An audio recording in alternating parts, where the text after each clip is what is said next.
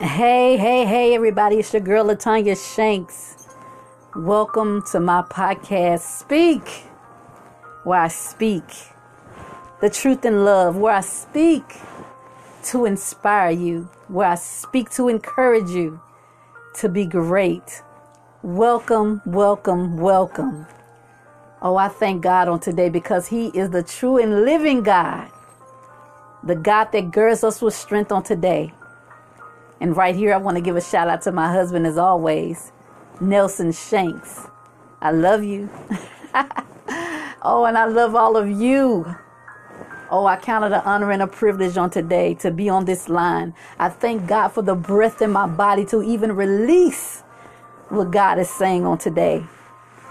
Hey, we're in the eighth day of the new year, and yes, some of us it feels like we're still stuck in 219 if you're real with yourself it's you know it really feels like some of us are still stuck in 2018 we're seeing the same situations in the same circumstances but we just brought them over to 2020 and yet we're in the same stuck position. Well the reason a lot of us are still feeling stuck and it feels like we're not going anywhere it feels like you're not getting anything accomplished, is because we're carrying weight. We're carrying people. We're carrying problems that God didn't call us to carry. We're reaching back trying to help people that we weren't assigned to. You're coming down off of your wall or, or out of your position, trying to get people to come up where you are that are not ready or they're not even willing to fight or sacrifice the way you had to to get to where you are. In the Bible, it talk about Sanballat and Tobias. They had a sabotaging spirit that tried to attach itself to Nehemiah. That spirit wanted him to forfeit the vision that God had given him to build the wall. But I thank God that Nehemiah discerned what the enemy was trying to do. They wanted him to come down out of position. But he had enough sense to say, I will not come down, for I have a great work to do. What am I trying to show you? What am I saying? Stop trying to take people into godly places with you that God didn't ordain. Stop overriding what God said. You're not reaching your greatest potential or getting the blessings that belong to you because you've allowed that Sanballat and Tobias spirit to sabotage your assignment. You've allowed that spirit to get you out of place. It's time to really trust God, people, and believe that He knows what's best for you. You know, on yesterday, I said that it's about to get uncomfortable.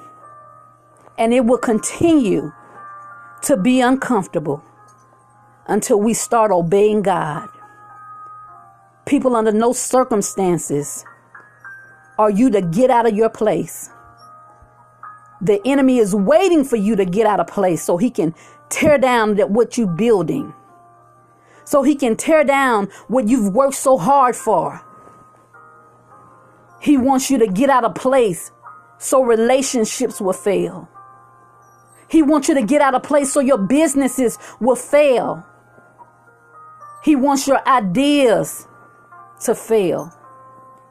But I'm here today to serve the devil. Notice on today that the devil is a liar. He's a liar. And I rebuke him right now. It's time to stay, take a stand, people of God. It's time to take a stand and begin to fight. Stand your ground and put on the whole armor of God, like I told you to do yesterday. Stand your ground. Don't you move under no circumstance. Know that He is God and that He's fighting for you, know that He is God. And he sent the angels to excel in strength, to cover you under the blood of Jesus. While you're standing your ground, watch, pray, knowing that God has everything under, under control concerning you.